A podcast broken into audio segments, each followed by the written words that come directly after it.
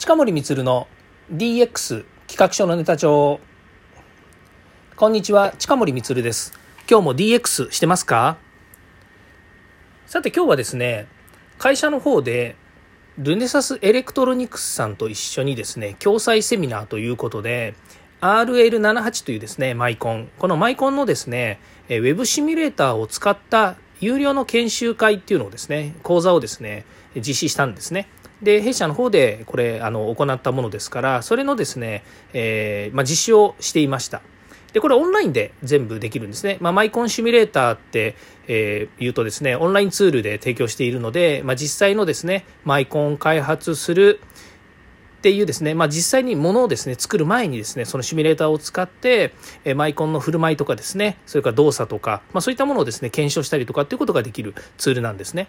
で、えー、まあ、オンラインで今回やったんですけれども今、えーと、コロナになってですねオンラインが盛んになって、まあ、今のところはですねは、まあ、ぜなんていうんですかね、えー、絶好調みたいな感じでオンラインの研修皆さんやってますよね。でもこれコロナが収束してくるとですねリアルな講座がだんだん始まってくるわけですね、まあ、政府もですね、えー、集合していいですよと例えばお食事でも4人から8人でいいですよとか、えー、大規模な集会は何人以上いいですよみたいな感じでですね、まあ、だんだんこう緩和してくるとですね当然ですけどこの研修業界としてもですね、えー、リアルな講座の方に実際ですね移っていくわけですね。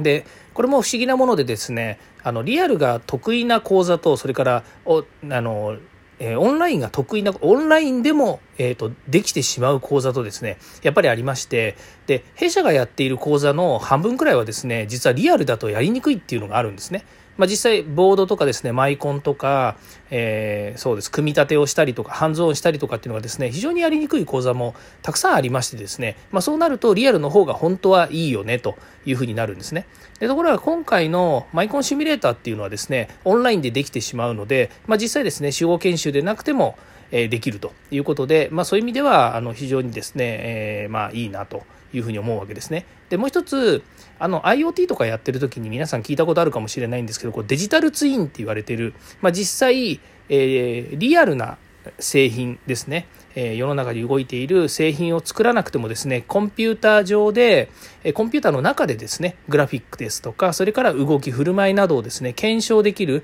開発するっていうことをですね相互にリアルとバーチャルと両方でですねこう、えー、見比べながら開発するっていうデジタルツインっていうですね開発方法があるんですね。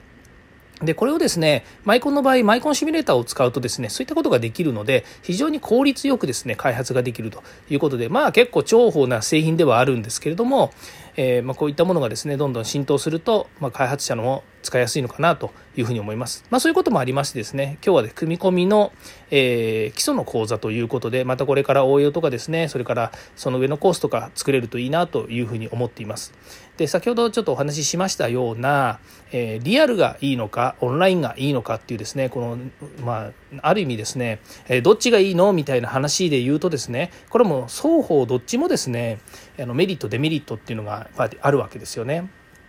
で私としてはやはりあの実際にこう集まって研修をやるっていうメリットにすごく惹かれるタイプなんですね。それは近森光古い人間だからもともとそういうねリアルな研修しかなかったでしょうと最近はやっぱり若手の人たちはデジタルネイティブだからオンラインだっていいですよというふうに言うかもしれないんですけどやっぱりね古い人間でこそあのえ集まってですねみんなで研修するメリットっていうのはここにあるんだなと思うのが一つあるので今日のその実は質疑応答の時にあったですねことも踏まえて、まあ、実態としてお話をするんです。あのしたいんです。ここを強く言いたいんですっていうのが今日のポイントなんですね。それは何かっていうとですねあの知り合った講師と直接なんかこう、えーと、現場の苦労話とかそれからあの実はこういうことを聞きたかったんですっていうことをですねやっぱり聞けるっていうのがこのリアルな研修の大きな特徴だと僕は思ってるんですね。っていうのは最後に研修、まあリアルの時ですよ。あのリアルなあの研修の時には、最後に名刺交換とかしてくれる先生もいらっしゃるんですよね。そうするとね、私なんかもひょこひょこっとこうね、研修とか、その、えー、セミナーとか終わった後に先生のとこ行って名刺交換させてもらいながら、あの、私こういうもんなんですけど、これこれこういうことでいろいろと考えてるんですっていうのをお話をすると、ああ、いいですね。じゃあそれ今度一緒にやりませんかとか、こんなことで協業できそうですねとかっていうふうに、やっぱり気軽にこう、情報交換とかね、あの、親密密になれるっていうのがあると思うんですよ。でね、これ私は自分が講師だったら是非みんなに名刺交換してつながってほしいなと思って講師やってるんですね。で世の中の講師の先生の、まあ、全部とは言いませんけれども多くの方はやっぱりあの講師だけやってるっていう人もいると思うんですけどやっぱり自社のね開発とかそれから、え、お仕事につながるような新しいチャンスとかアイディアとか、えー、ね、コミュニケーションとかそういうのをやっぱり求めてる方もいらっしゃるんですよね。なのでぜひあ直接会ったら名刺交換っていうのができるんですよ。ところがオンラインの講座って名刺交換すらできないじゃないですか。でしかもなんか直接聞きたくてもオンライン上でみんなね例えば10人とか20人とかいるオンラインの講座で「いや実は私こういうこと考えてるんです」とかって言ったところでその情報は他のね受講で参加してる人たちにも丸聞こえなのである意味ね、ちょっと個別に相談に乗ってください。会社の守秘義務情報なんですけど、こんなことをちょっと教えてほしいんです、みたいな、ね、そういった、ね、こそこそ話もできないんですよ。オンラインだとね。まあ、なかなかできにくいって言った方がいいのかもしれないんですけど、まあ、そう考えるとですね、リアルの方が、まあ、これ、山っ気のある人はね、あの別にどんな形でもいいですよ。やると思うんですよ。あのね、いろいろこう、ややり方いっぱいあるじゃないですか。だけど、やっぱり普通にね、あの心が綺麗な、えー、若手の方っていう若若手の人だけじゃないと思うんですけど心のが綺麗な人はやっぱりそれ以上のことは求めることはしちゃいけないと思うしもしそんなことをね相談して嫌がられてたらどうしようとかあのそれはね、えー、あのお金に口座のお金に入ってないから答えませんとかって先生から言われたらねなんかショックだから嫌だなみたいな感じで質問するのもやめようとかって思っちゃう人もいると思うんですよ。でも私全然そんなこと関係なくてやっぱりねどんどん突っ込んでほしいし答えられることは答えたいしで今日の先生生もねやっぱり組み込みとか、え、開発半導体とかではですね本当長くやってる先生なので聞かれればですねどんどんどんどん答えてくれるんですよ本当にいい先生に講師やってもらったなとは思うんですけどでそういうやっぱりね先生と知り合えたりそういうねあの裏話したりとか、えー、こそこそ話ができるっていうのが僕は研修の大きなメリットだしポイントじゃないのかなというふうに思うんですよね。これあのお互いにそうじゃないかなと思うんです講師の方も参加者の方もですね。と思っているのであの本来リアルな研修の方が何かと融通が効いていいなと思うんですね。